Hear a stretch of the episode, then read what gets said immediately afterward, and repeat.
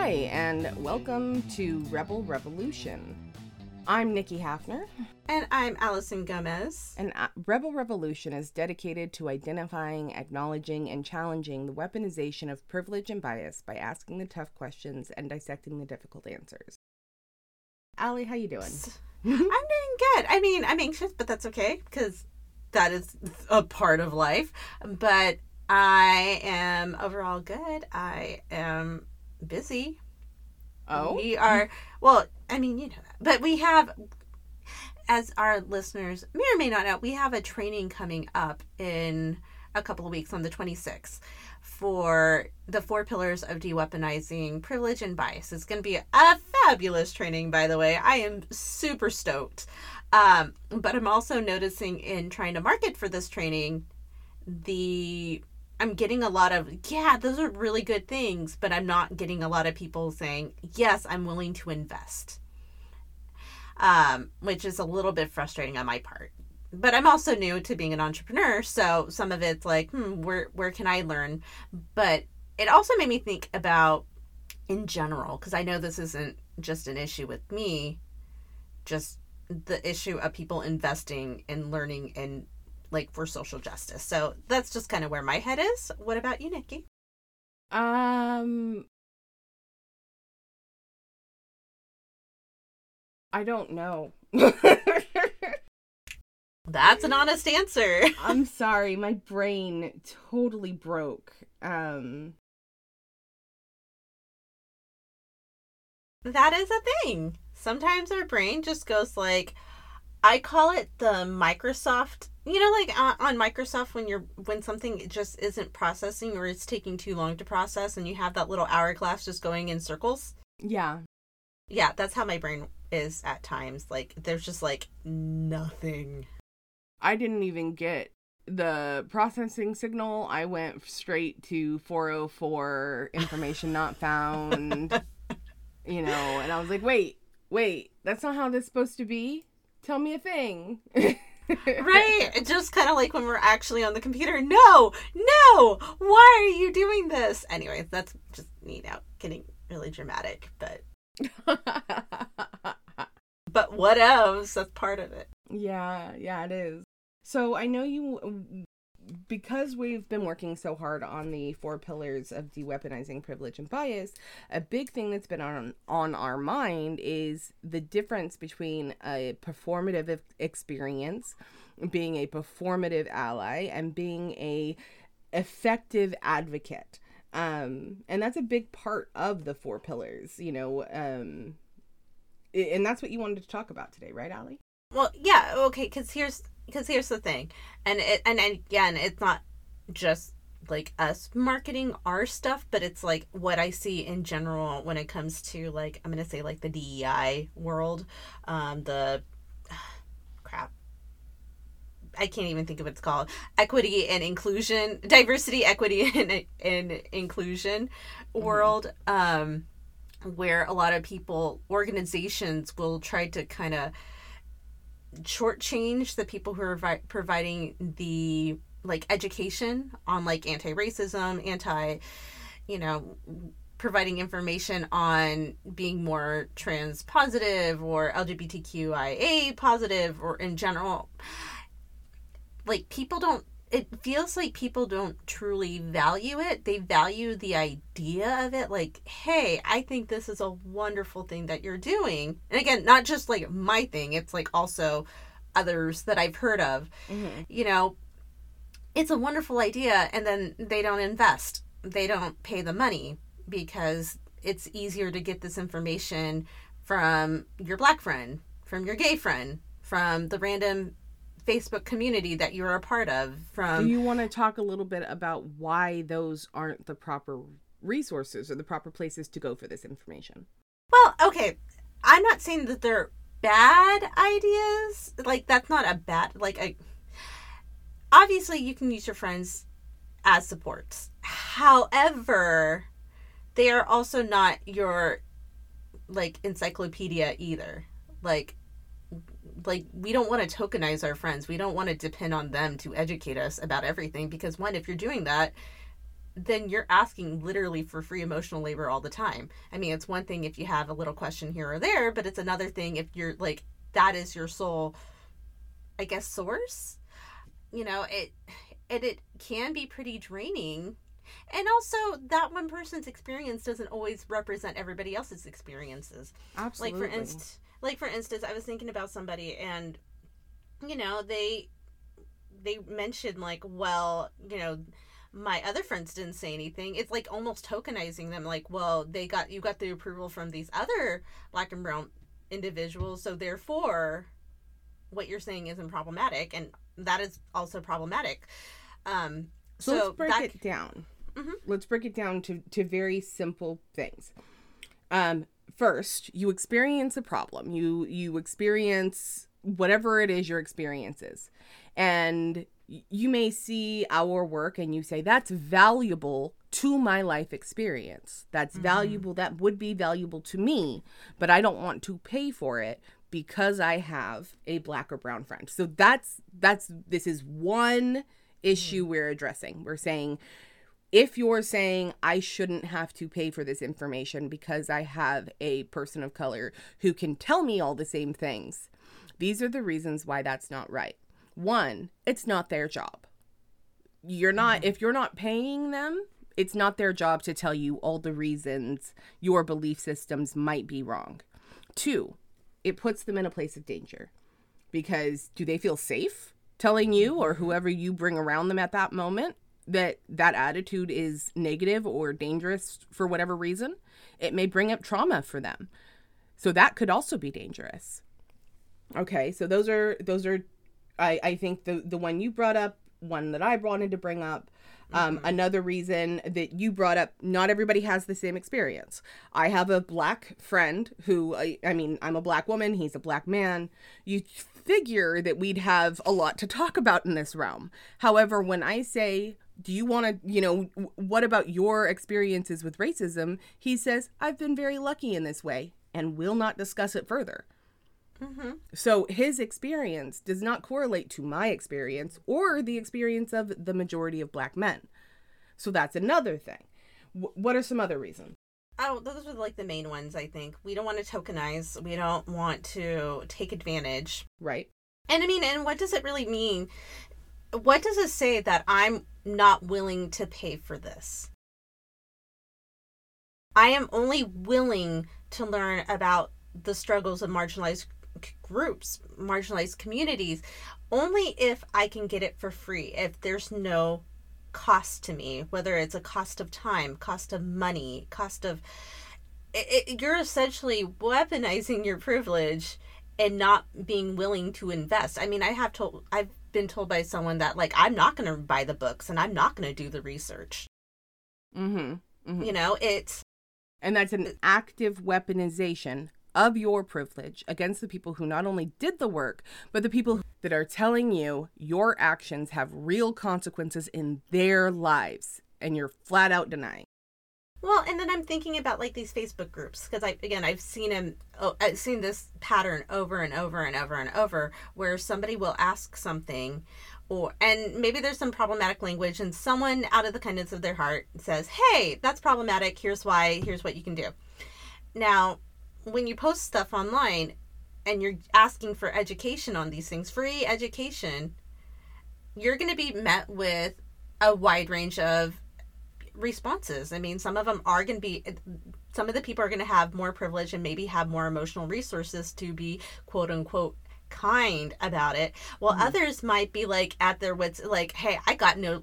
I got no more fucks to give, Yeah. you know, and they're not going to tiptoe around your feelings. Right. And then it becomes a matter of, well, I'm trying to be better for your community, so you better be nice. Like, it's your job to take care of me, even though I'm saying things that are actively hurting you. I think And you just nailed it. I really want to highlight what you just said.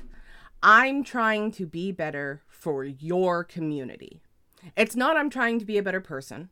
It's not I'm trying to be better for the world at large or for society on a whole or so that my children know that all humans are equal. It's I'm trying to be better for your community. Therefore, you owe me. It's the savior complex. Yeah, very much. I the only reason I'm changing is because it benefits you. And if you don't recognize that what I am doing benefits you, something's wrong with you.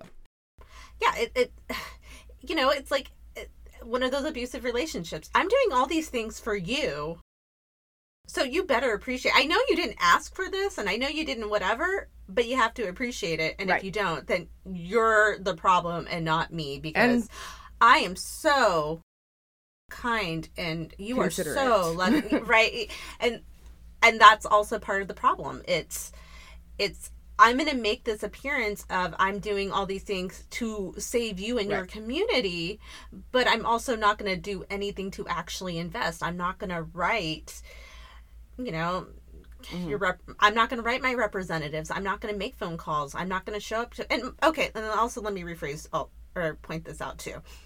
You don't have to do everything because you're not ca- capable of doing everything in terms of social justice. You have your own strengths and you being able to use those strengths in the in the because mm-hmm. that's where you're going to be used best. So if you're incredibly introverted and you and it just like you're going to be completely wiped and you're not going to be able to be a good person at a protest, then don't do that. So do other things instead. So it's I'm not bashing you if you can't do all of these things, but it's the how committed and how invested are you in this? Is this So- superficial? So or is w- this we talked deeper? we talked a little bit about some of the attitudes that lead to performative behavior. Let's talk about what those performative behaviors look like. Um, so, for example, one might be putting the black square on your page, but that's it. What what else, Allie? What's some perf- more um, performative things that you might see out in the wild? Here's one that I experienced on uh a quaint like on a Facebook post, um, pers- not my personal one, but somebody else's personal one, where this individual, this white woman, was sharing how she has been reading White Fragility by Robin DiAngelo, which is a good book. I wouldn't say that's the end all be all book. Obviously, read more from black authors, but it is a good book. It has a lot of good information. And um, so she's reading it. And this black man calls her out and says, and I don't even remember the whole context, but she was saying something that was kind of racist. And she got so offended and said, How dare you? I used to march. I used to do this. Why are you attacking me? And I'm thinking, oh my God, there's literally a chapter on just that statement. Clearly, you're not reading this. And if you're going around bragging about how this, you're reading this and trying to do better, but ignoring everything in the book, at best, you're just being performative. You're trying to look like you're doing something, but you're doing shit. Right. That's like carrying around Shakespeare so you can pretend to be a scholar. Um, just because you've read the first act of Romeo and Juliet doesn't mean you're a scholar or a Shakespeare scholar or that you know what's about to happen. it's Because I'm just telling you, pretend. it doesn't end It- like you think it does. and it, and it's just pretend and and and I think that's the thing is they don't think when you're being performative you don't feel like it's pretend you feel like that really is you doing your best but the ways you can tell in yourself if it, if it's performative is when you're looking at am I actually truly investing or am I doing what comes easy? And now you might be saying, well, this is hard. I, you know, I might lose friends. I might cause conflicts. I might, you know, I might say the wrong thing. I might, you know, of course, and those are all very valid. I think that- However, Go mm-hmm. ahead. I, I was going to say, I think that that's that's the point.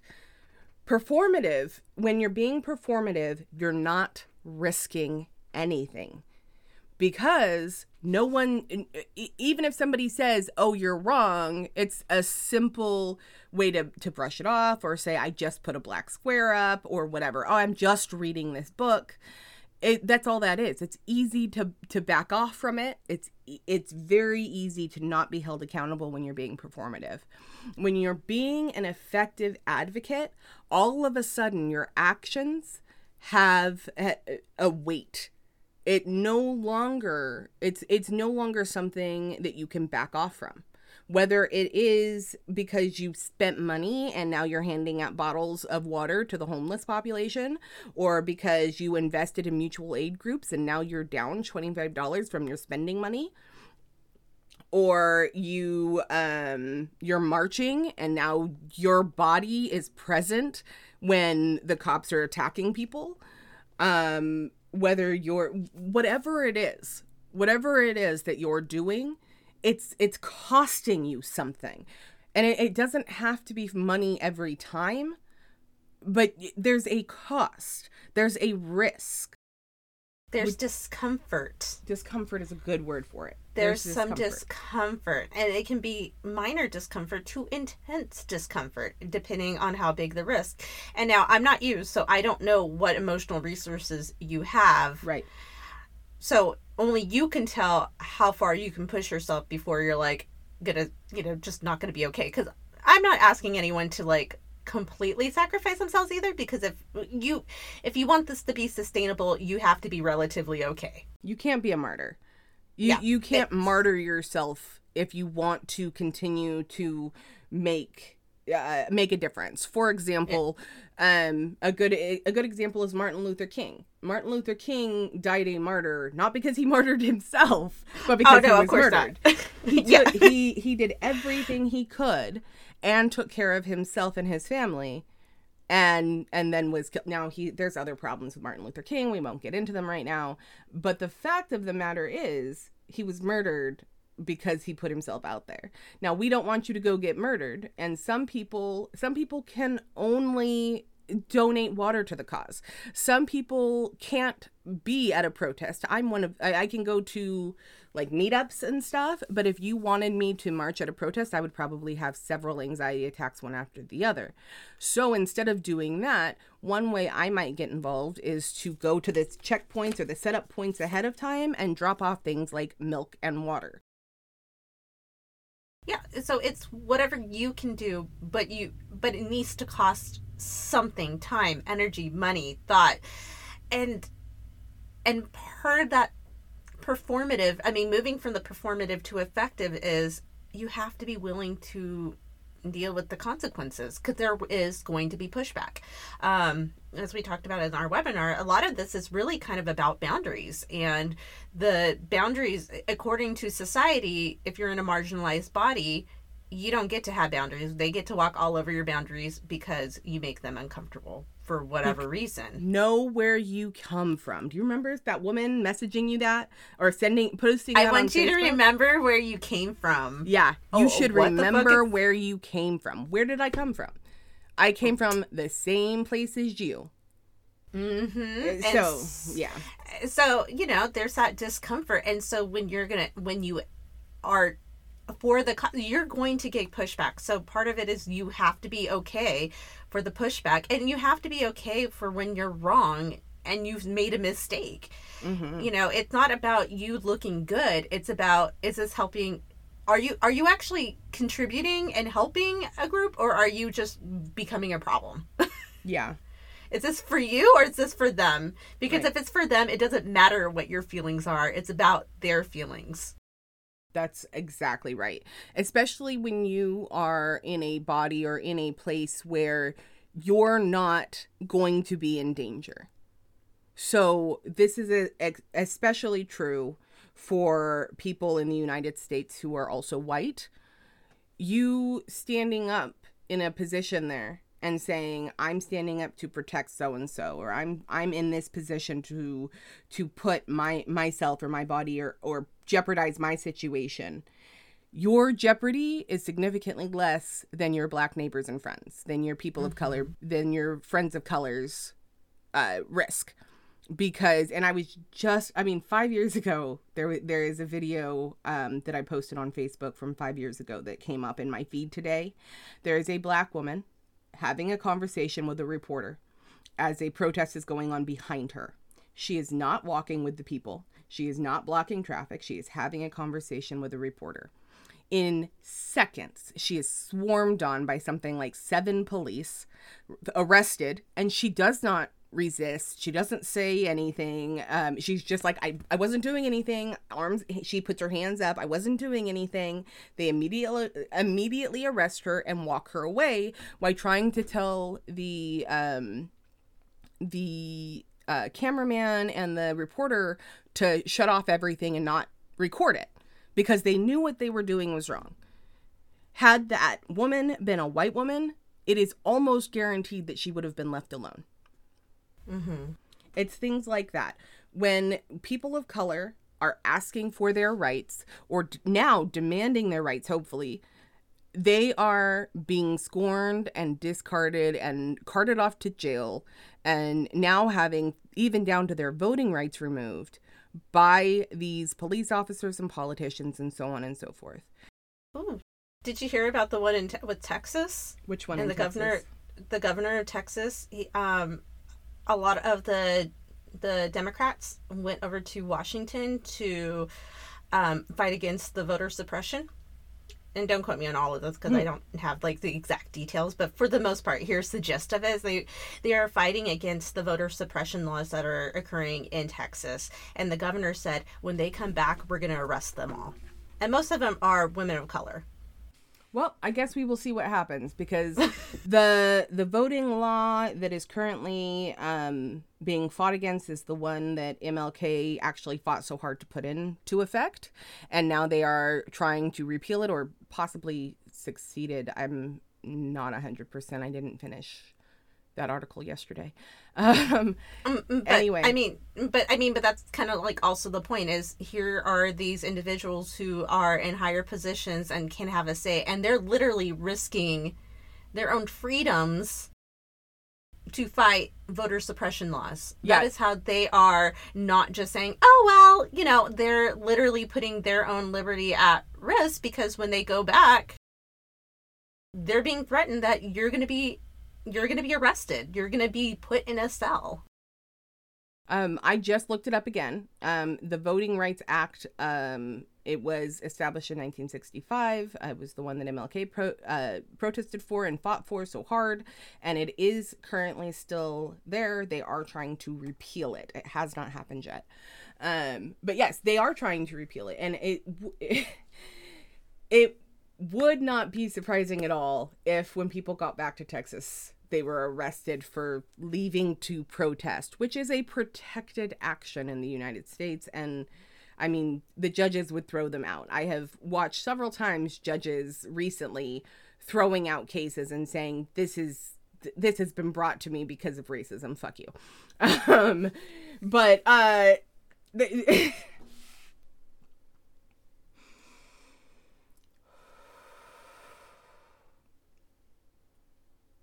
I also saw two days ago um, the CPAC conference that was going on in Texas. Sorry. Yeah, Eric. when Um, when the the tr- junior Trump Junior whatever one of his kids decided to stand up and start talking about Texas. Now I have family from Texas. I have a grandmother who grew up there. I have aunts and cousins out there. If you say something rude about Texas, not only are they going to chew your ass out, but there's a mm-hmm. there's a good chance you're not going to make it out of Texas. There- they mean So he stood up and he's first he's praising Texas. Let's talk about how great Texas is because they supported Trump. But then a few weeks ago or a few months ago he says, "Y'all turned into Austin. You got to fix things." He got booed. It is the first time I have seen a Trump booed at anything Republican. He got booed.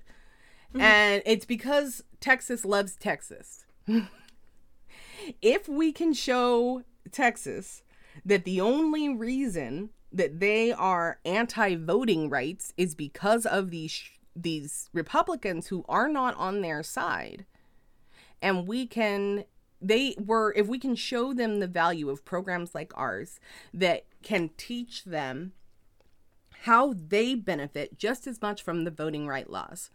How people like my great aunt who was in her 80s who can't get to the voting uh to the voting places on her own anymore you know? It, her and her husband can't drive in the evenings. They um they have to drive slow. They can only go to certain places. All of these restrictions are going to limit her ability to vote cuz as of now she votes by mail if mm-hmm. these things pass, she won't be allowed to do that anymore. If we can show Texans that the laws they're trying to put in place directly affect Texas negatively, maybe they'll help everybody else. I'm probably going to cut all of that because it really doesn't apply to anything else we were talking about. Well, you know what? I think it, but I think it, I think it's useful. And I'm just kind of thinking if we're talking about performative, I wonder, but I don't pretty sure most of these people, but I don't know. So, um, I recently posted an Instagram reel like this morning about the different types of privilege because there are so many different types. Mm-hmm. And this is how you know you have some when you're a white man going in my comments and telling me how I'm how this is dumb and asking for free emotional labor. How the fuck is thin a privilege? Eat right and work out unless you have some condition or illness. It's like yeah, I'm not seeing this is when I'm talking about emotional emotional labor. I could educate him when he's not interested, and he doesn't deserve that. And that is even a privilege to say things like, "Well, fine, you don't have to provide emotional labor," Mm-hmm. and that's the point. Is a lot of people won't pay for it, so people who are part of those marginalized communities have to do the free emotional labor because how else are we going to try to protect? People within our own communities and in other marginalized communities. So if you really are invested in this, you're going to be investing your time and energy and money into buying the resources, into learning more details, into being vulnerable and being willing to make the mistakes so you can do better instead of having marginalized individuals have to take care of you and make it about you because now it's is it really for them or are we centering you? Yeah. And so, Did and he ask that question because he had a question, or did he ask that question to try to call you out? oh, he was calling me out. And then I told him, oh, then I told him he can sign up for our training if he would like to learn more. And then he gave me a thumbs down. oh yeah if if you guys want to learn more about why thin privilege exists you can listen to next week's episode a little bit but if you want to deep dive into it contact us. We have consultations available. We have one-on-ones available. We can provide that for you. All you have to do is head over to rebelrev.co and find all that information. Hmm Well, we are about towards the end of our mini episode. That's right. We are done. Um, sorry, it's a short one. We did that webinar last week. Um, it was free. Uh, we may have more coming up. Check out rebelrev.co for information on any webinars, trainings, or anything else you may be interested in signing up for. Also, I, I set it up so we can now have a newsletter. Sorry, like I am not mo- the most techno. I get technology when I get it, and when I don't, I do not get it. And so I finally figured out how to kind of set up a newsletter thing. So if you would like to get updates about the things that are going on, you can always sign up for that. Um, right now, we're in the middle of selling the four pillars to de-weaponizing privilege and bias, and it, it again, it's going to be loads. Well, okay, I I enjoy talking about this as difficult as it is. So I know for me, I'm really going to enjoy the the process but it's also going to be very informative. It's going to leave you feeling more aware of your own identities and mm-hmm. how that impacts the work that you do. We're going to give you lots of tools on how to cope with that discomfort because, again, it is going to be uncomfortable. There is no way around it, like at all. But we also don't want you self, mm, you know, emotionally self-destructing. So we want to give you the tools to help you work through that because that's important. And we're going to also give you ideas on how do you move beyond that performative to truly investing so you're not like these a-holes on Instagram calling me ridiculous for saying that there's a thing called privilege. Gasp. All right, guys. Uh, go ahead and find us at rebelrev.co or on our socials at rebelrev underscore. Um, you can find me at Hafner Nikki on Twitter.